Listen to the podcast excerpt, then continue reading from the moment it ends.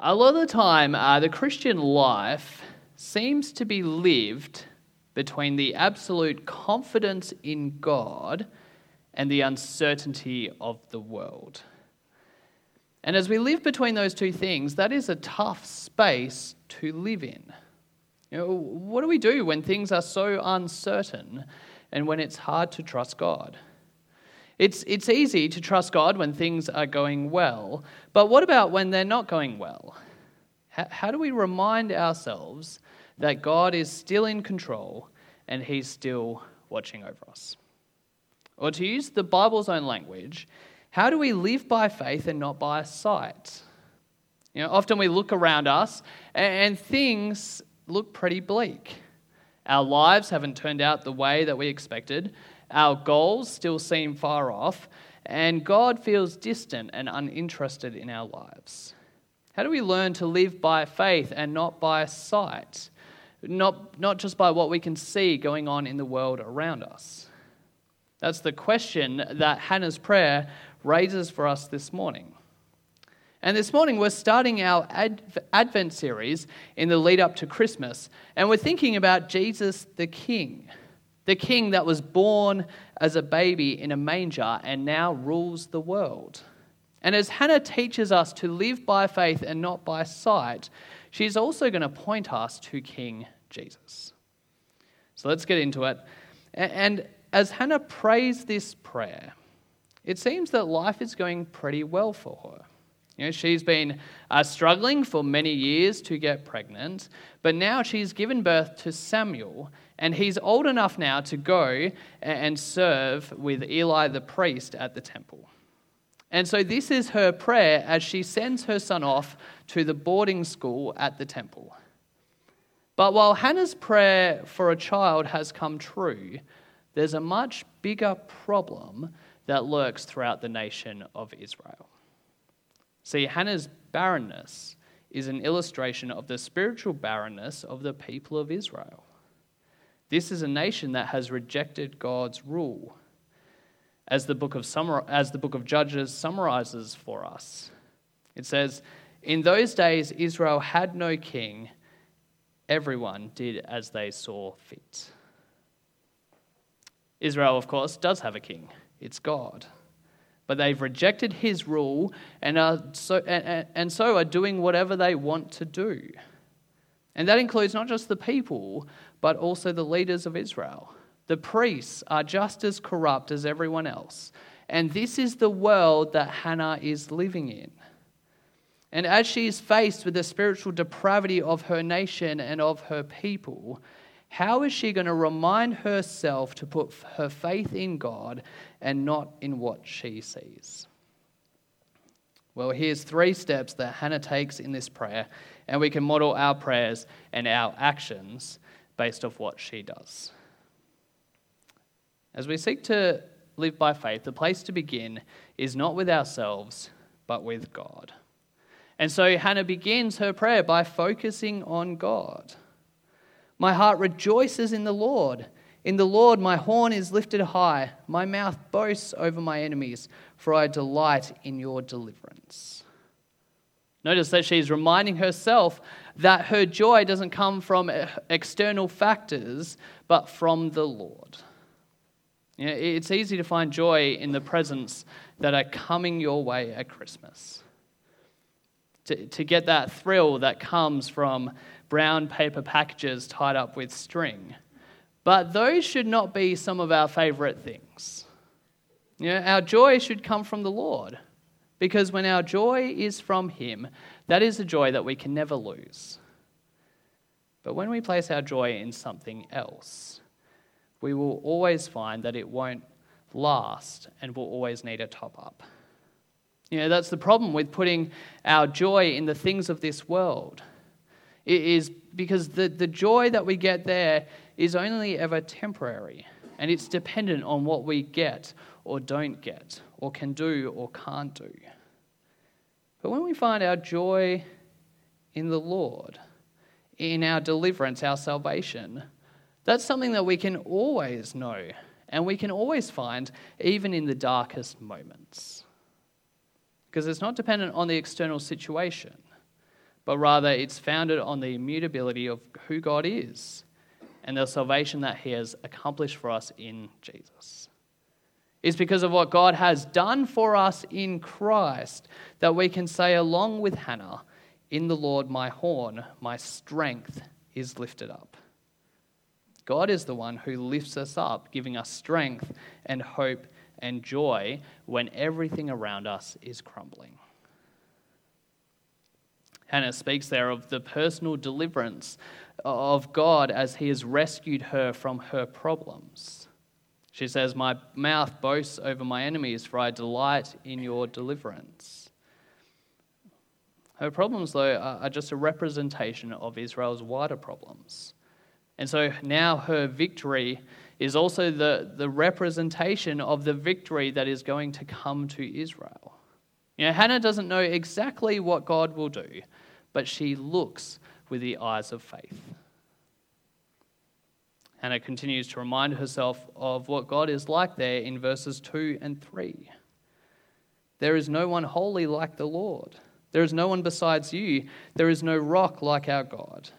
Do not keep talking so proudly, or let your mouth speak such arrogance. For the Lord is God who knows, and by him deeds are weighed. And there is nothing in this world that compares to God. And so he should be our rock. He should be the one that we put our hope and security in.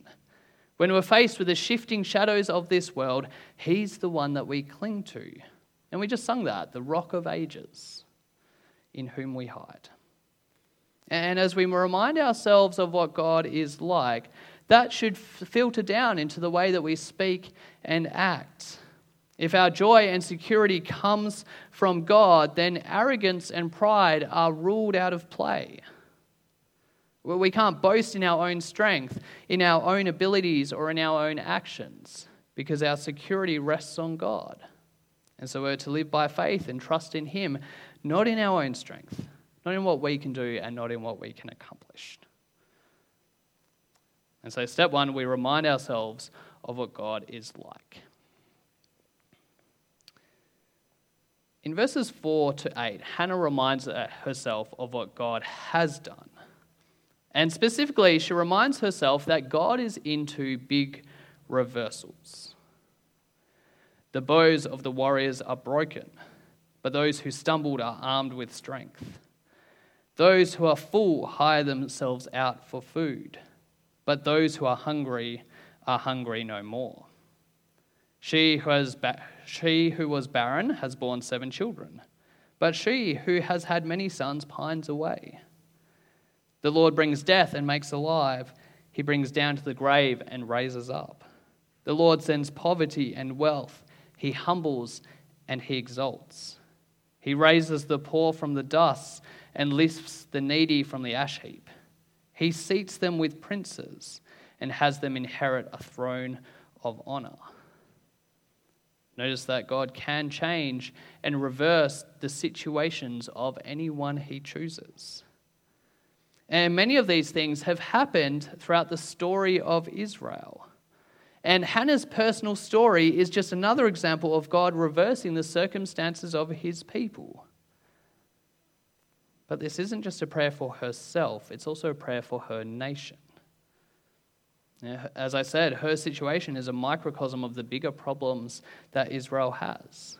And so she reminds herself of what God has done, and her prayer becomes a plea for God to do that again. She's asking God to reverse the spiritual problems of her nation. And that reversal begins to happen throughout the books of Samuel. But it doesn't, uh, and it begins, uh, but it doesn't begin with the leaders of Israel. Instead, it begins here with Hannah, a nobody from a nothing town. He gives birth to someone who crowns kings and deposes them. Her son Samuel is the king maker and the king breaker.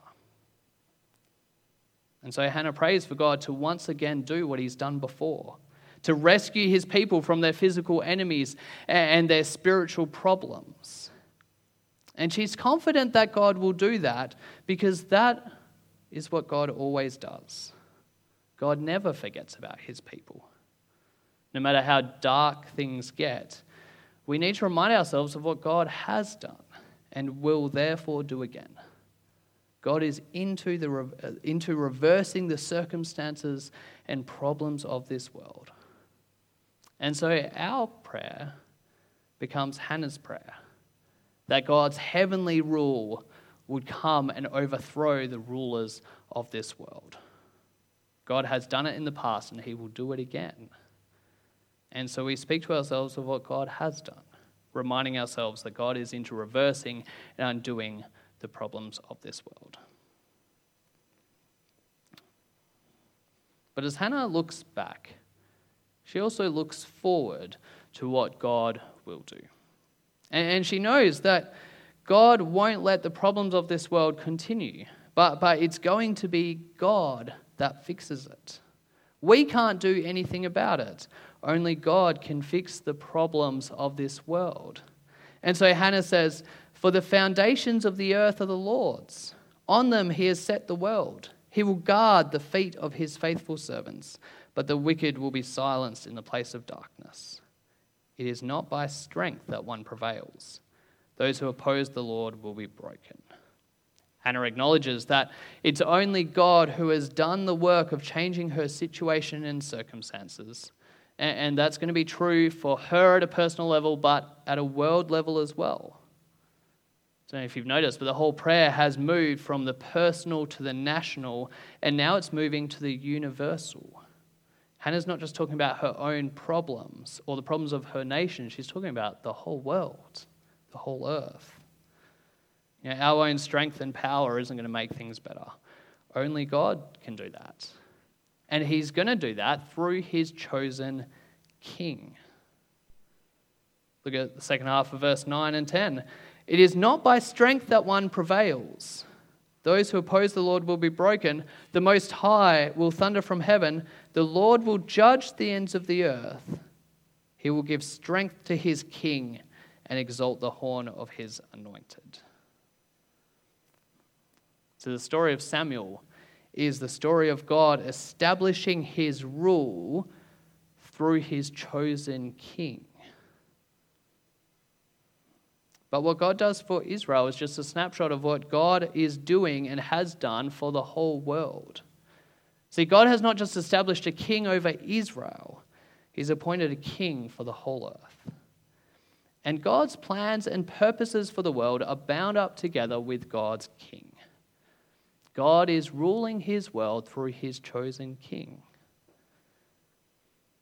And the promise of a king has, uh, for God's people has always been there. And Hannah is drawing on all of her understanding of God, how he works and how he acts, his promises, and she pulls it all together with this wonderful clarity and confidence in God and his rule through his chosen king. And in contrast to her nation, which has God's rule, she decides to commit herself to God's rule and to the king that God will establish. But little does she know that it's her son who will give Israel its first two kings. And so Hannah's song makes us ask who is the Lord's anointed king? And within the context of the books of Samuel, that question finds its partial fulfillment in King David. David is God's chosen king, and he looks good and he does all the right things that God's king should do. But his rule is not universal.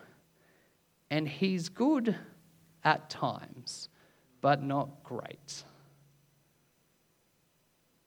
But then, many, many years later, Mary will sing an almost identical song about her son, Jesus. And so God uses Mary, another woman that nobody knows from a nothing town, to bring about his rule through his king. And, where Hannah's song makes, where, sorry, where Hannah's son makes and breaks kings, Mary's son is the king. The Lord God gives to Jesus the throne of his father David, and his kingdom will never end. See, God reversed the problems of Israel through King David. But that was only ever partial, and it was only ever a shadow of the true King Jesus. And so it is finally in Jesus that the spiritual problems of our world are finally dealt with. It's through Jesus that God has established his rule and reversed the problem of our rebellion against God. You know, that little baby born to inherit David's throne ends up with a crown of thorns, and his first throne is a cross. God's exalted king is made low because of us. God's king entered our world to fix our problem of our sin. And so Jesus dies in our place. But then God does what he always does, and he reverses the circumstances. And so God makes alive what was once dead. And so Jesus is raised to life and continues to rule this world. Jesus is God's chosen king who rules the world and will one day return to bring judgment to the ends of the earth. And so, do we see what Hannah sees? Do we see with the eyes of faith? Do we see King Jesus? You know, we're not to trust what is happening in the world around us, but instead we're to trust in what God is like, what God has done in the past, and what God will do in the future. We're to look to King Jesus. Yeah, at Christmas, it's easy to get caught up in all the trimmings and the trappings, but what we're really meant to see is Jesus the King. And if we can see him with the eyes of faith, with the kind of faith that is trusting in his rule, then that's going to change our attitude towards a bunch of things. It's going to change our attitude towards the various forms of human power. It's going to change whether we view wealth as a means of security. It's going to change what we're afraid of, whether we're afraid of being weak or poor. It's going to change where we find our happiness. And it's going to change where we get our value and worth. And so Christmas is where we celebrate the coming of God's King. An event that Hannah only saw from a distance, but that we get to see the fulfillment and the reality of.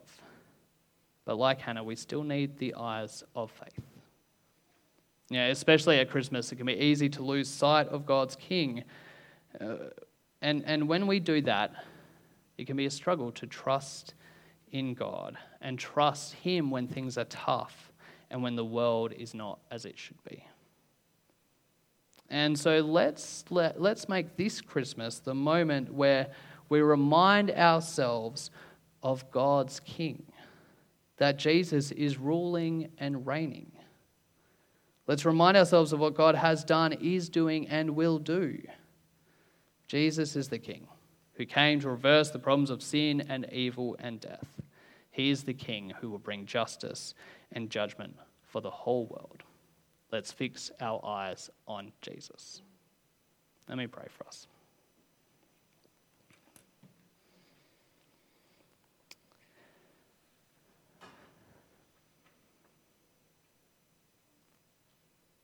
Heavenly Father, we thank you for the Lord Jesus. We thank you for Hannah's prayer that points us to him.